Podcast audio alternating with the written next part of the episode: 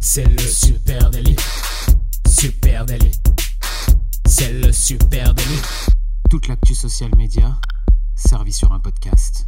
Salut à toutes et à tous, je suis Thibaut Tourvieille de La Broue et vous écoutez le Super Daily. Le Super Daily, c'est le podcast quotidien qui décrypte avec vous l'actualité des médias sociaux. Ce matin, on parle des contenus libres de droit et pour m'accompagner, je suis avec Adjan Chelil. Salut Adjan. Salut Thibaut, comment ça va? Très bien. Et toi? Ah bah écoute, ça va super, hein. on est bronzé, j'ai sorti le joli pull, tout va bien.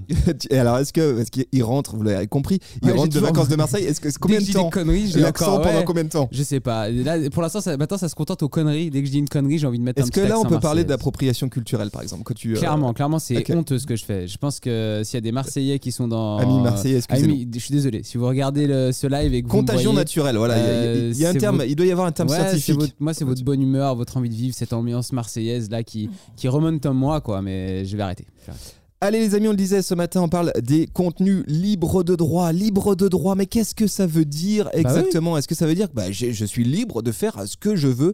Peut-être pas exactement. Hein, euh, contenu euh, libre de droit, on va voir qu'il y a un cadre autour de tout ça. Ce matin, on va euh, décrypter les différentes licences, les différentes options euh, disponibles. On va aussi vous tuyauter sur quelques outils où vous pouvez aller trouver du contenu libre de droit. Et puis surtout, les amis, on va vous éviter de faire des conneries. Voilà. Ouais, mais il faut quand même dire qu'on n'a pas toujours les moyens de pouvoir faire un shooting photo, d'avoir euh, des créas parfaites pour toutes ces publications, pour toutes ces prises de parole sur les réseaux sociaux.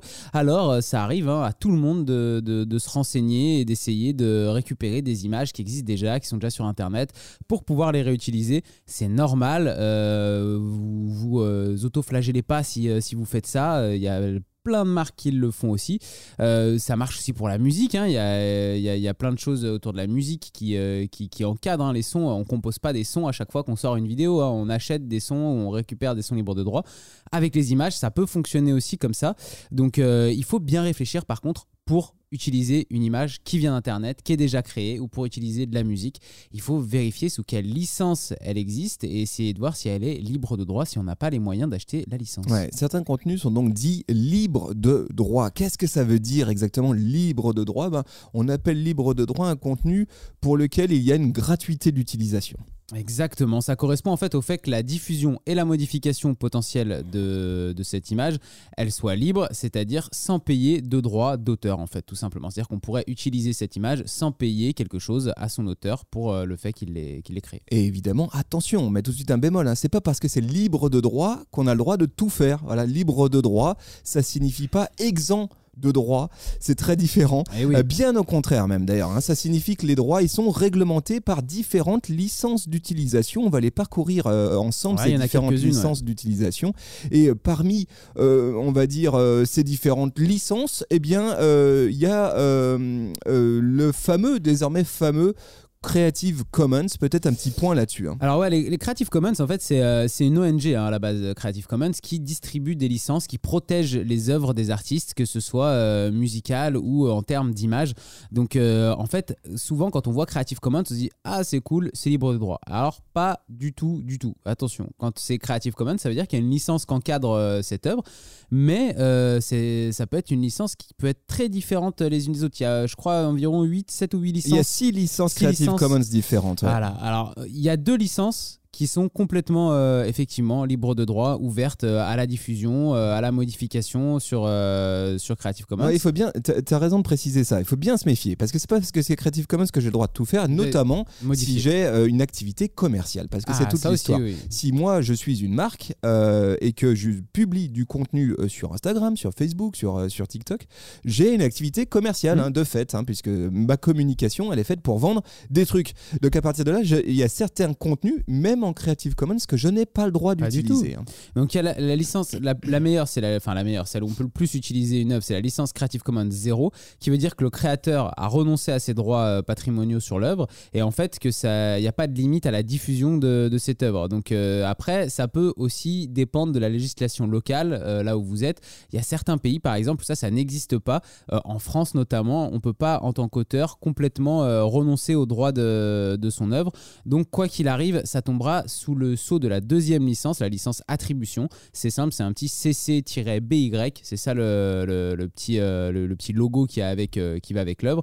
Et là, et eh ben, en fait, l'image, elle peut être utilisée librement, mais à condition de l'attribuer à l'auteur en citant son nom. C'est-à-dire que ça, c'est un peu une règle en France, mais qui est sous cette licence-là aussi.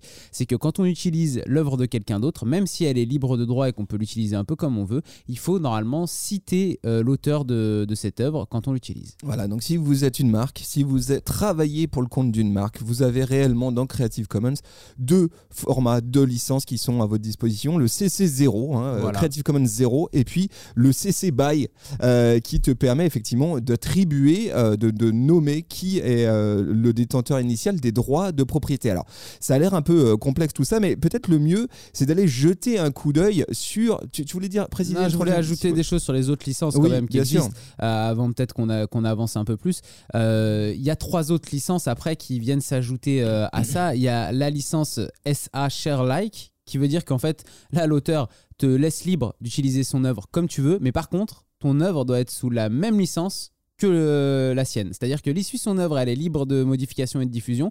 C'est-à-dire que toi, en tant que marque, si tu l'utilises et que tu crées quelque chose avec, eh bah, ce que tu crées, ça doit être exactement pareil, euh, libre de modification. Donc ça, c'est important. Et puis, il y a le NC non commercial dont on parlait tout à l'heure. Donc ça, ça veut dire que vous ne pouvez pas l'utiliser quand vous êtes une marque, tout simplement. Et puis, il y a le ND, no dérive, qui veut dire pas de modification sur l'œuvre. C'est-à-dire que vous pouvez l'utiliser tel quel, la diffuser tel quel, mais vous ne pouvez pas modifier de choses. Et ça, ça s'additionne. Vous pouvez avoir CC, BY, euh, NC pour non commercial, ND pour... Non et là, il faut être attentif, il faut jeter un coup d'œil. C'est votre responsabilité à vous, euh, créateurs de contenu, diffuseurs de contenu sur la plateforme, de bien euh, vérifier ça. Il y a euh, un outil qui est mis à notre disposition maintenant par Creative Commons. Jusqu'à présent, c'était un peu folklore d'aller retrouver ces contenus. Aujourd'hui, Creative Commons, depuis peu de temps, hein, propose un site internet maintenant qui te permet de faire exactement ça, d'aller sourcer, trouver du contenu. Ouais, ouais, exactement. ils ont enfin lancé leur, leur, moteur de recherche officiel après deux ans de bêta test. en gros, ils se sont dit, bah, il faut qu'on arrive à créer un moteur de recherche qui soit facile d'utilisation pour les utilisateurs. Jusqu'à maintenant, Creative Commons, c'était assez facile d'utilisation pour les créateurs de contenu, mais pas tellement fait pour que les utilisateurs puissent le retrouver. Donc là, c'est 300 millions d'images libres de droit ou utilisables sous certaines conditions qui sont désormais accessibles grâce à cette plateforme. Donc c'est quand même euh, assez ouf. Ça devrait être donc bien plus performant et, alors, et orienté vers l'utilisateur. Pour l'instant, le trafic, c'est euh, environ 60 000 euh, recherches par mois, donc c'est pas immense hein, quand on compare ça par exemple à Google ou à Flickr qui sont beaucoup plus gros en termes de, de recherche pour l'instant. Mais le catalogue devrait aussi être agrémenté, attention, de celui du Metropolitan Museum of Art de New York, de Flickr et de Wikipedia Commons. Donc ça devrait encore augmenter la quantité. Euh, c'est simple, la plateforme elle propose aujourd'hui déjà des images mais aussi de l'audio et aussi des textes. Ouais, c'est très cool d'ailleurs. La, partie audio est vraiment cool. Il faut aller regarder. Et puis l'objectif à long terme, c'est de rendre quand même tous les travaux qui existent en Creative Commons disponibles.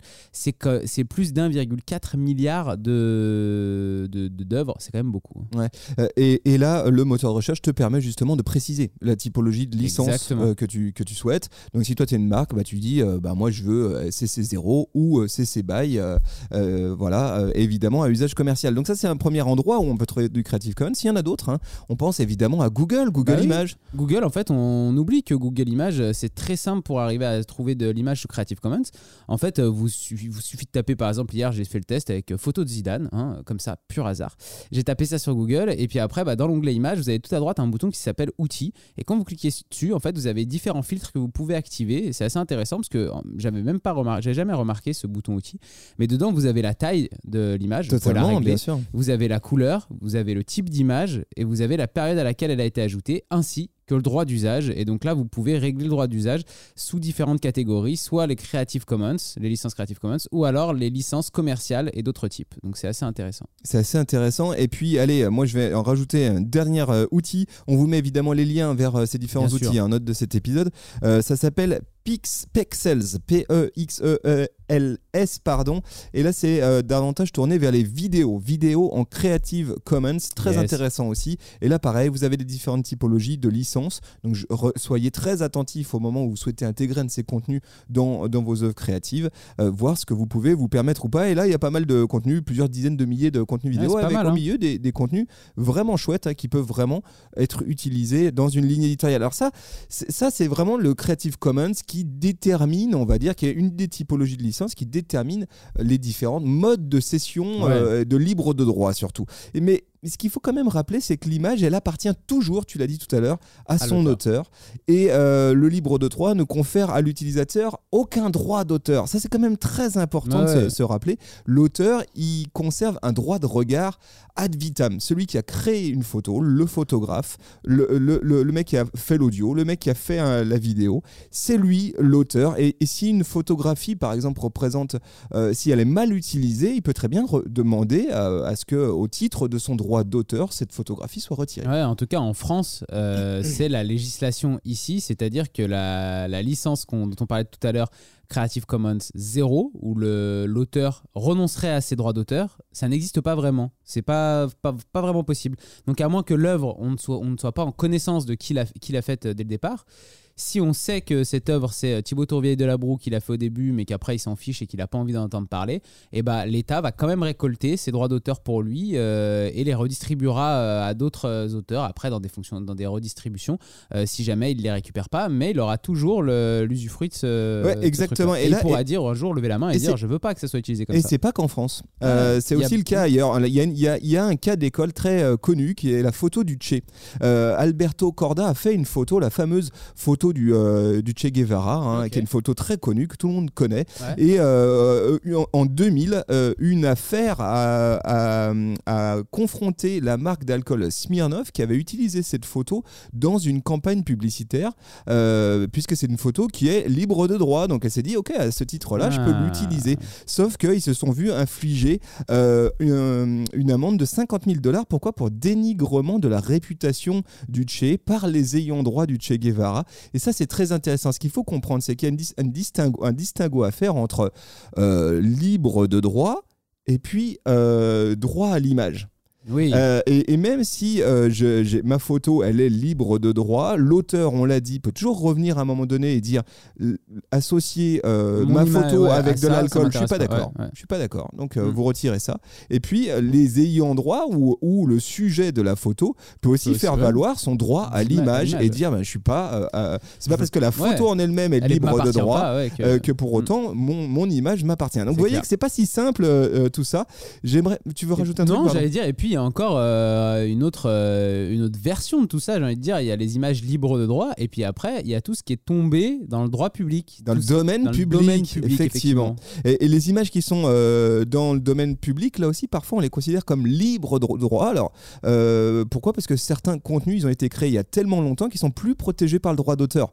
Et, c'est là, pour le coup, c'est notamment le cas en France. Alors, on parle de 70 années après la mort de l'auteur. Dans ce cas-là, le contenu tombe dans le domaine public. Qu'est-ce que ça veut dire euh, Ça veut dire Est-ce que ça veut dire qu'on peut l'utiliser? Eh, C'est pas si simple que ça. Euh, il, va, il, va, falloir être là aussi précautionneux avant d'utiliser en loose des images. Hein. Ouais, ouais. Et puis euh, il faut bien se renseigner sur quand est-ce que ça tombe dans le domaine public, parce que tu sais, c'est des fois des œuvres qui sont très anciennes. Mais euh, c'est pas parce que ça tombe dans le domaine public en fait qu'on peut les utiliser comme on veut. Quand ça tombe dans le domaine public, je sais pas, euh, mettons euh, que l'œuvre d'un artiste qui est décédé il y a plus de 80 ans finit par tomber dans le domaine public ça ne veut pas dire qu'elle appartient à tout le monde, en tout cas qu'on peut tous l'utiliser comme on a envie. Euh, effectivement, là encore, il peut y avoir des descendants de cet artiste qui euh, dit non, nous, on ne veut pas que ça soit associé à une marque d'alcool. Bah, je, te donne un exemple concret. Tu cherches une, une visuel de, de photo de course, tu vois, d'une voiture de course, par exemple, pour illustrer, je sais pas, un post LinkedIn sur la performance. Mhm. Tu te dis, tiens, je vais ajouter euh, une, photo vintage là d'un pilote dans une vieille F1 de, du 19e siècle, par exemple. Eh bien, eh, eh bien il va falloir falloir que tu en passes euh, sans doute par euh, euh, payer une redevance d'utilisation. Et pour ah ça, alors, un, des endroits où tu peux trouver ce genre de contenu, c'est la BNF, par exemple, la Bibliothèque nationale de France, qui te permet d'accéder à des dizaines et des dizaines de milliers de contenus photos, parfois même vidéos, et un certain nombre, dans le cadre d'un usage commercial, nécessite de payer. Autre endroit, alors pareil, je vous mets le lien hein, si vous voulez jeter un coup d'œil sur, sur la BNF. Même chose du côté de l'INA, tu sais, ces fameux l'INA hein, qui détient une quantité mais monumental de vidéos. On parle de plus d'un million de contenus vidéo. ils en mettent sur YouTube d'ailleurs. Il y a une chaîne YouTube qui est assez cool. Et là aussi, tu te dis, bon, bah, il y a des trucs qui sont dans le domaine public, qui ont plus de 70 ans, ou des vieilles vidéos que je peux peut-être réutiliser, ou en tout cas, eh ben pas tout à fait. Hein. Ces contenus, ils sont consultables gratuitement. N'importe qui peut y aller. Par contre, si tu souhaites les intégrer à une, un projet commercial, et eh bien là, il va falloir là aussi que tu payes une redevance. Il faut compter quelques centaines d'euros hein, pour utiliser euh, une vidéo issue de l'INA. Souvent, c'est ça la, limite. Hein. C'est euh, est-ce que ça a un but commercial ou non hein. C'est-à-dire, est-ce que moi, avec cette vidéo, je vais essayer de gagner plus d'argent, de faire de la publicité, ou est-ce que c'est juste euh, une vidéo que je vais utiliser dans un documentaire, par exemple, et là, effectivement, j'aurais peut-être pas besoin de payer cette redevance. Exactement. Et alors, ailleurs dans le monde, les, les, règles sont un peu différentes, ça c'est important. elles sont pas tout à fait les mêmes et souvent moins strictes qu'en France. À ce titre, je vous recommande europeanea.eu. Pareil, je vous mets le, lien en note de cet épisode. Europanea, il collecte des données auprès de milliers d'archives de bibliothèques nationales ou de musées européens, euh, ce qui permet, euh, en gros, tu as plus de 50 millions, je crois, de, de, contenus. Euh, et, et, là, c'est contenu photo, vidéo et euh, sonore. Ah, Donc c'est vraiment vraiment cool. Euh, et si tu es en recherche désespérément par exemple d'une vidéo euh, de boxeur vintage à intégrer, je sais pas, dans, dans un TikTok, eh bien là tu vas pouvoir le trouver sans aucun problème. Et pour le coup, ah, elles seront vraiment rentrées dans le domaine public parce que le droit est différent ailleurs. Alors ça sera peut-être du contenu hongrois ou du contenu ah roumain, du contenu belge, tu vois, mais parce que le droit est pas tout à fait le même. donc intéressant. Et je disais, hein, plusieurs millions de contenus. Et là que tu peux utiliser, y compris dans un projet commercial je vous mets le lien direct vers, vers tout ça. C'est ouf. Vous avez tous les liens de toute façon hein, de, de, tout ce qu'on de tout ce dont on vient de parler dans cet épisode. Vous pouvez le retrouver dans les, dans les notes de, de cet épisode. Je sais pas si tu as fait le. Bah non, mais on pourrait. Euh, non, mais il y en a qui ont écrit des bouquins ah, hein, oui, là-dessus, euh, des thèses. Hein, donc, tu, euh. peux, tu, peux, tu, peux, en parler pendant des heures et des heures. Mais, mais là, je pense qu'on a quand même bien résumé un peu comment fonctionne, en tout cas, la base du droit d'image et du domaine public aussi. En tout cas, faites pas les cons. Quoi. Voilà, ça peut vite. vous pouvez vite vous faire sauter ou prendre même des mauvaises amendes si vous commencez à utiliser des images ou, que vous avez ou un courrier d'avocat qui refroidit toujours un coup. Ça fait jamais plaisir. En tout cas, si vous avez d'autres choses à nous raconter sur le sujet ou que vous voulez venir en échanger avec nous parce que vous avez d'autres questions, n'hésitez pas sur les réseaux sociaux @supernatif sur Facebook, sur Instagram, sur euh, TikTok, sur euh, Twitter, sur euh, LinkedIn, on est partout. Et puis vous écoutez ce podcast sur une plateforme de podcast. Vous pouvez aussi venir l'écouter, le voir en direct sur Twitch tous les matins à partir de 9h. À chaque fin d'épisode, on discute avec vous. Sinon, si vous continuez à l'écouter qu'en audio, pas de souci, ça nous fait trop kiffer. Mais juste laissez-nous un petit commentaire ou une petite Allez. et on remonte dans les algorithmes. Merci à vous tous, on vous embrasse. Rendez-vous Demain. Salut tout le monde. Ciao, bye.